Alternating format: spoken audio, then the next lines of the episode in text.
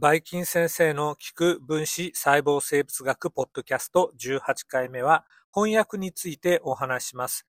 長くなるので前編と後編に分けてお話をしましょう。最初は前編の方ですね。主な登場人物、まあ、どんな分子が関わってくるか、その分子の特徴について説明して、後編の方でまあ具体的な翻訳の流れについてお話をしていきます。それでは前編の本編の方を聞いてください。皆さんはですね、RNA、メッセンジャー RNA ですね。その情報をもとにタンパク質が作られるっていうことは分かってますね。でタンパク質、まあ、ペプチドでもいいんですけど、アミノ酸がまっすぐ連結してできてくるポリマーですよね。でそのアミノ酸っていうのは生体内でタンパク合成に使われるものとしては20種類あります。で、薬学生の方でしたら、まあやっぱ2年生ぐらいになったらですね、もう少なくともこの20種類のアミノ酸の名前、構造はわかるようにしとかなきゃいけないですね。でちなみに、アミノ酸の配列をですね、示すときにフルネームで書いておくともうめんどくさいんで、3文字表記、あるいは1文字表記します。どこかにその略語について書いてあるので、またこれは確認しておいてください。え次進んでいきます。では、アミノ酸の基本構造についておさらいします。前にもどっかで勉強してるよね。えっと、炭素が中心になるものがあって、そこから、あの、水素が、まあ、一個共有結合でつながってると。で、それから一つ、カルボキシル基がつながっていて、で、もう一つ、アミノ基がつながってます。で、炭素、中心になる炭素ね、四つ、あの、結合できる腕持ってるんですけど、残りの一個はソクサ。あ、もうよくですね、R っていうふうに書くんですけど、がつながってます。この R があのアミノ酸ごとに違うんですね。で、R、即差のあの構造の違い、性質の違いがアミノ酸の性質、構造の違いを決定します。で、このアミノ酸っていうのは、生体の中で、まあ、たくさん存在してはいるんですけど、勝手に共有結合を作ることは、まあ、ありません。で、どうやってタンパク質を合成していくかっていうと、えー、まあ、これはあのエネルギーを使う必要があるんですね。じゃあ、アミノ酸、アミノ酸、二つですね、まあ、分子があるって仮定したときに、一つ目のアミノ酸のカルボキシル基と、もう一つのアミノ酸のアミノ基が反応して、ペプチド結合ができます。まあ、この時、水が一分子離れるんですね。でも、二つのアミノ酸がくっついた分子っていうのは、これペプチドと言います。で、ペプチドになった時には、も、元アミノ酸の部分ですね。これアミノ酸って呼べないんで、アミノ酸残基と呼びます。最も単純なペプチドはアミノ酸が二つ連なったものですね。G ペプチドと言います。で、3つつながったらトリペプチド。まあ、たくさんつながっていくとオリゴペプチドっていうふうに言います。で、生体内でですね、まあ、ペプチドいろんな種類があって様々な働きを持ってるっていうのはまた別の授業で習うと思います。それではペプチドの構造についてですね、もう少し詳しくお話をしていきましょう。アミノ酸がペプチド結合で、えー、連続的にね、まっすぐつながった分子です。途中で枝分かれはしません。では、ペプチドについては、方向性があるんですね。方向性っていうのは、DNA とか RNA の時にもお話した5プライム末端とか3プライム末端のように端っこがですね、あって、それぞれ区別できるって意味です。では、ペプチド、まあ、あるいはタンパク質って言ってもいいんですけど、アミノ酸残基がずっと連なってできている分子の場合、まずですね、えー、炭素ですね、に、えー、ついているアミノ基が残っている側、これがアミノ末端、N 末端と言います。で、それぞれですね、1番目、2番目、3番目っていうアミノ酸残基が連なっていって、最後のアミノ酸残基のところの炭素にはカルボキシル基がついています。で、これを C 末端と言います。で、途中のね、あの、先頭、アミノ末端と末端、カルボキシ末端に挟まれている途中のアミノ酸残基の間はね、ペプチド結合ができているんで、アミノ末端もカルボキシル末端もありません。で、あの、残機は残ってますね。あ、ごめんなさい、残機じゃないや。はい。えっ、ー、と、即差はそれぞれ残ってますよね。じゃあ、ちょっとね、あの、噛んじゃいましたけど。で、ペプチドとタンパク質の違いっていうのは、まあ、本質的にはどちらもアミノ酸が連結したものなので、あの、違いはないんですが、おおむねね、だいたい、えー、タンパク質っていう場合は、アミノ酸残機の数で言うと30から50以上で、特定の立体構造を持って何か生体内で機能するもの、それをタンパク質と言ってます。で、タンパク質、まあ、ペプチドもそうなんですが、作られていく段階では、まあ、あの、紐のような形をしてるんですね。それが、あの、ぐにゃぐにゃぐにゃっと、こう、ランダムな形をしてるのが、え次第にですね、細胞の中の生理状態で、最も、あの、安定的な構造になるように折りたたまれていきます。で、最終的に何らかの立体構造、三次元的な構造をとって、多少の揺らぎはあるんですが、まあ安定すると。で、こういった一連のね、過程ね、ほどけてるペプチド差が安定した何か立体構造を持ったものになる過程。こういうのをフォールディングと言います。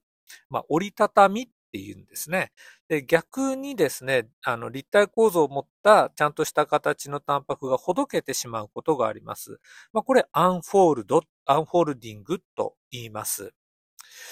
ここまでいいかな。ちょっと、あの、絵とか見ながらじゃないとイメージしにくいかもしれないんだけど、えー、続いてですね、じゃあリボソームの働きについてちょっと基本的なことをお話をしましょう。まずですね、思い出してください。幻覚生物と真核生物でリボゾーム、ちょっと呼び方が違いましたよね。幻覚生物はタンパク質を合成している時のリボソームの複合体は 70S。一方、真核生物の場合は 80S でした。で、それぞれ大サブユニットと小サブユニットに分けられます。で、幻覚生物の場合はね、30S 小サブユニットと 50S 大サブユニットがあって、真核生物の方は小さい方が 40S で大きい方が 60S ですね。まあ、ここまでいいですか？ではですね、タンパク質を合成するときにはどういう、あの、働きをしているかっていうと、メッセンジャー RNA がリボソームに結合します。で、どこにっていうと、これはですね、小サブユニット。幻覚生物の場合は 30S サブユニットに結合する場所があります。で、さらにですね、ちょっと今まで話してこなかったんですけど、トランスファー RNA がリボソーム、それからメッセンジャー RNA が一緒になっているところに入ってきます。実際はアミノ酸がくっついたトランスファー RNA ね、アミノアシル tRNA およびペプチド差が、まあ、ついているトランスファー RNA、つまりペプチジル tRNA がリボソームにくっつきます。で詳しいところはですね、また、あの、後で話そうと思うんですが、ちょっと先を進んでいきますと、えっ、ー、と、メッセンジャーがどのような形でリボソームにくっつくか、これ大切なんですね。で、えっ、ー、と、メッセンジャー RNA 上に、えー、翻訳開始コドンっていうのがあって、え AUG が、まあ大体基本的そうなんですね。で、これはメチオニンというアミノ酸を、まあ、規定しています。指定しています。で、そこから、えー、3つの塩基で1組のコドンと呼ばれるものが連続していて、それぞれ特定のアミノ酸を規定しています。でずっとコドンが続いていって、で最後にですね、翻訳収支コドンっていうのがあって、UAA、UAG、UGA、この3つのあの組み合わせ、塩基の組み合わせのいずれかです。えこれが出現すると、もうここには対応するですね、アミノ酸っていうのはなくて、その一つ手前のコドンでタンパク質の、まあ、合成ね、まあ、ペプチドの合成とも言ってるんですけどね、がストップします。では、AUG からこの翻訳収支コドン、うん、ストップコドンの一つ手前までのコドン、これをですね、オープンリーディングフレーム ORF と言います。だから ORF は、あるペプチドやタンパク質のアミノ酸配列の情報を持っている、まあ、塩基の並びだっていうふうに考えてもらったらいいと思います。ね、リボソームの、あの、さっきね、30S と、えこのメッセンジャー RNA がくっつくって言ったんだけど、えどうやってくっつくのかってね、だって、あの、なんか印がないとリボソームどこへくっついていいか、あの、迷っちゃうじゃない？で、翻訳開始コドン見分けてんのかなっていうと、そうでもないのね。AUG、つまりメチオニンを指定するえー、コドンっていうのは、先頭以外の、あの、途中のね、配列にも出てくるんです。え、すると、え、どの AUG にくっついて翻訳返していいか、リボゾームわかんなくなっちゃうから、目印として、翻訳開始コドンの AUG のメッセンジャー RNA 上のね、5プライム上流側に、えー、だいたいですね、5から12ぐらいかな、えー、塩基のスペースを置いて、SD 配列と呼ばれる特別な配列があります。えっ、と、これ、あの、略でして、シャインダルガノ配列っていうのがフルネームですね。えー、シャインとダルガノの S と D を取って SD 配列。で、この SD 配列っていうのを目印にリボソームがくっついてくると、ちょうどいい位置に翻訳開始コドンがね、リボソームの中に位置するようになります。で、リボソームは翻訳開始コドンから順次ですね、えー、翻訳開始コドンってね、5プライム末端側ですね。そこからメッセンジャー RNA 上を3プライム末端側に向けて、コドンを一つずつ読み取りながら対応するアミノ酸を一つずつ連結させてペプチドを合成していきます。このね、あの一連の流れ、まず、異型、要するに RNA をコードする DNA があって、RNA ポリメラーゼがそれを読み取りながら、双方的な配列のメッセンジャー RNA を5プライム末端から3プライム末端方向に向けて合成していくと。で、その、えー、作られてきたメッセンジャー RNA ね、の5プライマッターに近いところに、翻訳開始コドンがあって、リボソームが結合して、順次、ペプチド差を伸ばしていきます。その時のペプチド差の、まあ、順番というかな、合成される方向性としては、アミノ末端側からカルボキシ末端側に順次アミノ酸が1個ずつくっついていきます。はい。えー、これがね、まあ一連の流れなんで、またどこか教科書かインターネット上の絵で、その、今私が言ったのはね、あの DNA、RNA、ペプチド合成っていうね、一連のセントラルドグマって言うんですけどね、その過程をイラスト化したようなものどっかありますから確認しておいてください。えー、では、ここでですね、ちょっとメインキャスト、まあ、とも言ってもいいんですが、今までちょっとお話をしてないトランスファー RNA のことをお話をしていきます。まずですね、あの、何にもくっついてない状態のトランスファーレネがあります。で、そこに、えー、もち、あの、アンチコドンっていうのがトランスファーレネの種類によって違うんですね。で、そのアンチコドンの、えー、種類によって一分子何らかのアミノ酸がトランスファーレネにくっつきます。でその、えー、状態でアミノアシル tRNA と呼びます。で、このアミノアシル tRNA がリボソームの中に取り込まれていくと、先にリボソームに取り込まれているアミノアシル tRNA またはペプチジル tRNA から、えー、アミノ酸1個ね、あるいはペプチドを受け取って、で、アミノアシル tRNA だったものが次の瞬間、ペプチジル tRNA になります。で、アミノ酸あるいはペプチドをえ切り離した後のトランスファー RNA は、ただのトランスファー RNA で、用が済んだんで、リボソームからとっとと出ていきます。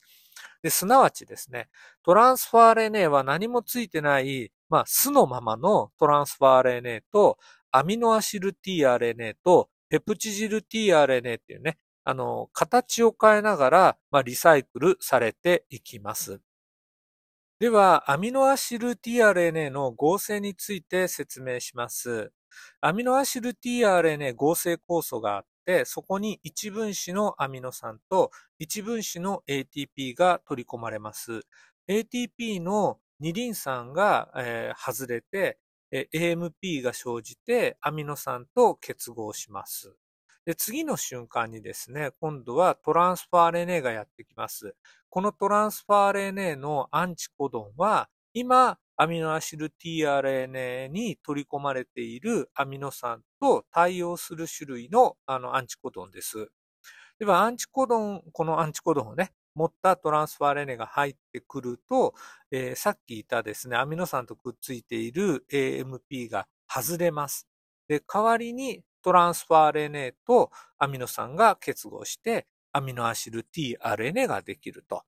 細かいことになるんですが、えっと、トランスファー RNA とアミノ酸ってどういうふうな結合しているかっていうと、トランスファー RNA の 3' プライム末端側のヌクレオチド、これアデノシンなんですけど、そのリボースの部分ですね。えっ、ー、と、炭素が5つあるんで、1、2、3番目の炭素のところ、本来なら OH なんですが、そこにですね、アミノ酸のカルボキシル基の、まあ、O がですね、結合するんですね。で、要するにね、3' 末端側に、えー、と、アミノ酸がくっつくっていうふうに覚えておいてください。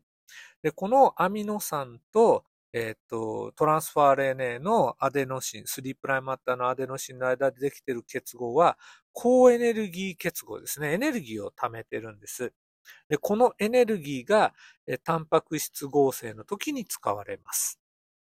はい。じゃあですね、えっ、ー、と、この後ですね、具体的な翻訳の過程についてお話をしていくんですけど、ちょっと長くなるんで、一旦ここで切りましょうね。で、後編に続きます。ここまで聞いてくれてありがとうございます。バイバイ、キンパ。